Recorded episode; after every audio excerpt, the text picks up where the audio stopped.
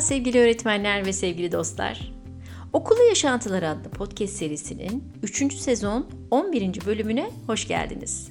Ben Nazan Fettoğlu. Sizler de çok iyi biliyorsunuz ki okulu yaşantılar aslında başladığı günden beri öğretmenle ve okulla ilgili her şeyi her açıdan ele almaya çalışıyor. Her bölümde öğretmenin kendisi ve öğretmenlikle ilgili yeni bir sayfa, yeni bir bakış açısı sunmaya çalıştım. Aslında tüm çabam öğretmeni güçlendirmek ve onun bir birey olarak her anlamdaki gelişiminin önemine dikkat çekmek. Evet birilerinin dikkatini çekelim elbette. Kural koyucuların, sistemleri düzenleyenlerin. Ama en çok da öğretmeni anlatmak istiyorum. Kendi gelişiminin sorumlusunun kendisi olduğunu.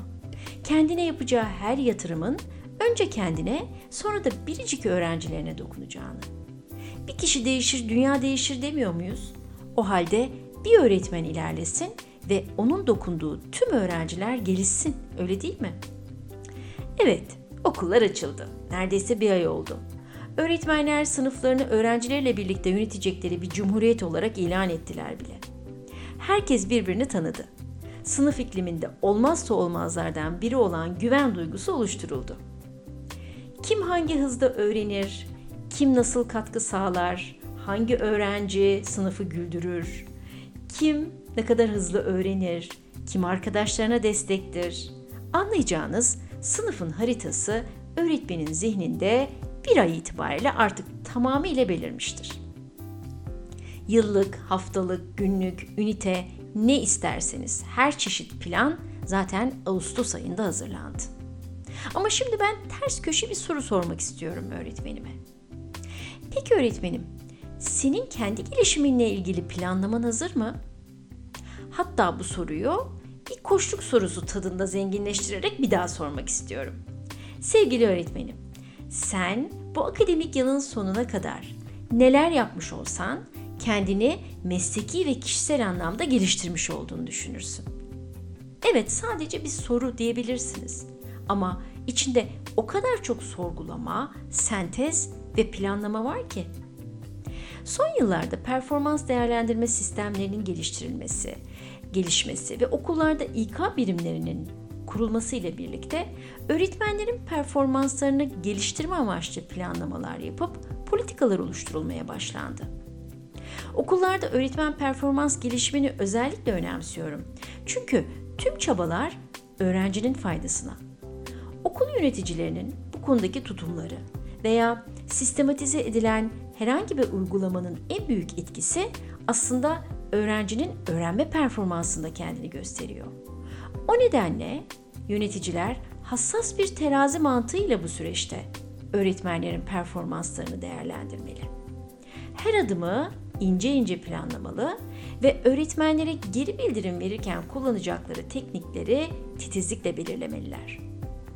Öğretmenlerin performanslarının değerlendirilmesinde olmazsa olmazlardan biri olarak karşımıza çıkıyor etkili geri bildirim verme teknikleri. Hatta bırakın teknikleri, geri bildirim vermenin önemine inanan yöneticilerin varlığı bile çok önemli. Okul müdürlüğüne başlayana kadar 15 yıl aktif öğretmenlik yaptım. Ve bugün yıllar içinde benim performansımın değerlendirildiği dönemlerle ilgili olarak neler yaşamış olduğumu düşünüyorum. Benim için yıllar içinde neler fayda sağladı, hangi tutumlar beni bir öğretmen olarak yapabileceğimin en iyisini yapma konusunda motive etti. Sınıfımı habersiz ziyaret edip ders boyu sınıfta kalan, sonrasında geri bildirim vermeyi bırakın koridorda gördüğünde ayaküstü iyiydi öğretmenim böyle devam diyerek dört kelimeyle geri bildirim vermeyi tercih eden bir yöneticim de oldu. Değer veren yaklaşımıyla fark yaratan, geri bildirim e, verme adına zaman ve enerji harcayıp işine verdiği özenle rol modelim olan yöneticilerim de oldu.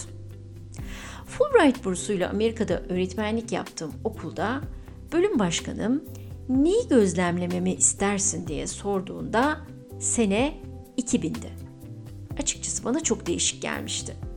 O zaman ilk defa sınıf içi performansımın benim sorumluluğum olduğunu hissetmiştim.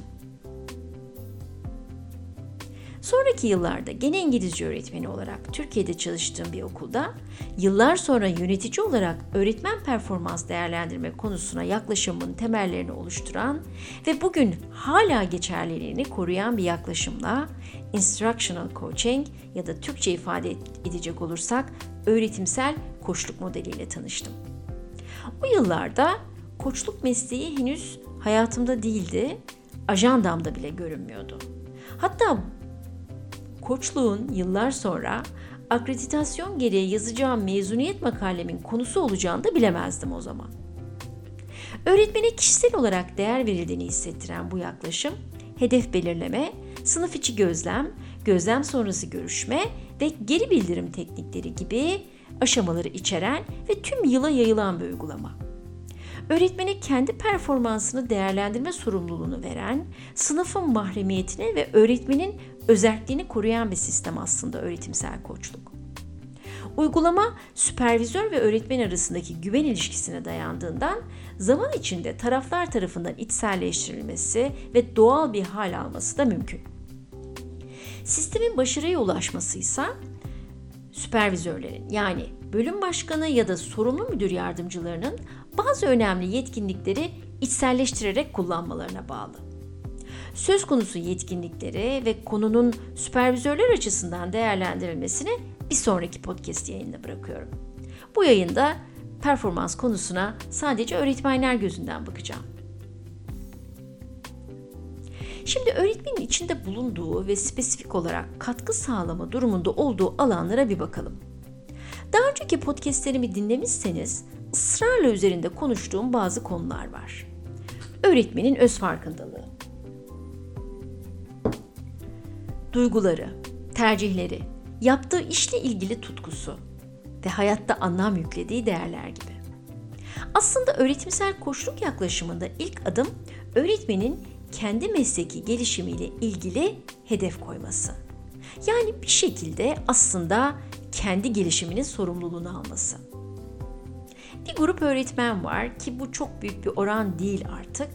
Hani onlar böyle her şeyi çok bildiğini düşünen e, bir grup. Meslekte çok uzun yıllar öğretmenlik yapmış bazı öğretmenler benim öğrenecek ve kendimi geliştirecek hiçbir alanım yok diyebiliyorlar. Aslında bu tip bir öğretmen, bu tip bir öğretmen modeli bu podcast yayınının asla mevzusu olamaz. Çünkü bırakın öğretmenliği hayat bir öğrenme üstüne kurgulanmış bir şey öyle değil mi? Yaşam bir gelişim. Her zaman yaptığımızın ve bildiğimizin daha fazlası ve daha derini var. Tekrar dönelim mesleki hedef koyma konusuna. İki aşaması var bu sürecin. İlki mesleki anlamda neye ihtiyacınız var? Hatta nihai amacınızın öğrencilerinizin öğrenme performanslarını en üst seviyeye çıkarmak olduğunu düşünürseniz kendinize soracağınız soru şu tatlı olabilir. Öğrencilerimin öğrenme süreçlerine daha etkili şekilde katkıda bulunma adına mesleki anlamda kendimi hangi alanda geliştirmeye ihtiyacım var? Büyük sorumuz bu. Sınıf içi uygulamalarda farklılaştırılmış öğretim tekniklerini daha etkin kullanmak istiyorum. Ya da özgün değerlendirme yaklaşımlarını nasıl öğretim sistemimin içine entegre edebilirim gibi. Bunlar sadece iki örnek ama branş ve seviye özelinde sayısız alan var hedef koyabileceğiniz. Hedefinizi belirlediniz. Eğer hedef koyma performans değerlendirme sürecinin bir parçası olarak e, içindeyseniz sürecin süpervizörünüzle gerçekleştireceğiniz ilk toplantıda bu hedefin işlevsel ve ulaşılabilir bir hedef olup olmadığı ile ilgili bir sağlama yaparsınız. Aslında bu yapılandırılmış karşılıklı yürütülen yapılandırılmış bir sohbettir. Nasıl anlıyoruz hedefin işlevsel olup olmadığını? Noktada kullanılabilecek birkaç teknik var. Benim de koçluk mesleğinde görüşmeler esnasında kullandığım birkaç teknik var. Ama ben e, burada bir tanesinden bahsetmek istiyorum. Sıkça kullanılan ve benim de süpervizör olarak kullandığım SMART hedef koyma yaklaşımından bahsetmek istiyorum. Smart akıllı demek. Yani akıllı bir hedef koymak kendiniz için aslında. Hedefiniz smart bir hedef mi? Hatta bir akrostiş olarak düşünelim bu smart'ı. Ve ilk harften başlayalım. Smart'ın S'si specific. Yani hedefiniz yeterince spesifik mi? Örneğin şöyle diyebilirsiniz. Kendimi ölçme ve değerlendirme alanında geliştirmek istiyorum. Peki onun yerine şunu deseniz daha iyi olmaz mı? Süreç ve sonuca dayalı değerlendirme metotlarını daha derinlemesine öğrenip öğretim sistemimin içine entegre etmeyi hedefliyorum. Şimdi akrostiş ikinci harfine gelelim. Smart'ın M'si. Measurable yani hedefiniz ölçülebilir bir hedef mi? Yılın sonunda hedefine ulaşıp ulaşmadığını nasıl ölçeceksin? Akrostişin üçüncü harfindeyiz şimdi. Smart'ın A'sı yani achievable. Hedefin ulaşılabilir bir hedef mi yoksa çok iddialı bir hedef mi koydun kendine? Devam ediyoruz. Smart'ın R'sine geldik. R bize relevance'ı getiriyor. Yani ilgili olma durumunu. Koyduğun hedef öğrencilerinin öğrenme süreçlerine tam olarak katkıda bulunabilecek mi? Ne kadar ilgili? Ve Smart'ın T'si. Timely. Yani zaman sınırı. Hedefine giden yolda hangi aşamalar var ve sen bu aşamaları hangi zaman planı içinde aşacaksın? Evet, yeterince smart oldu mu hedefimiz? Farkındaysanız hep bir farkındalık hali var değil mi? Hedefi koymak, düşünmek, analiz etmek, sentezlemek. Daha önce sayısız kere ifade ettiğim gibi her şeyin başlangıç noktası kendinizin farkında olmak aslında.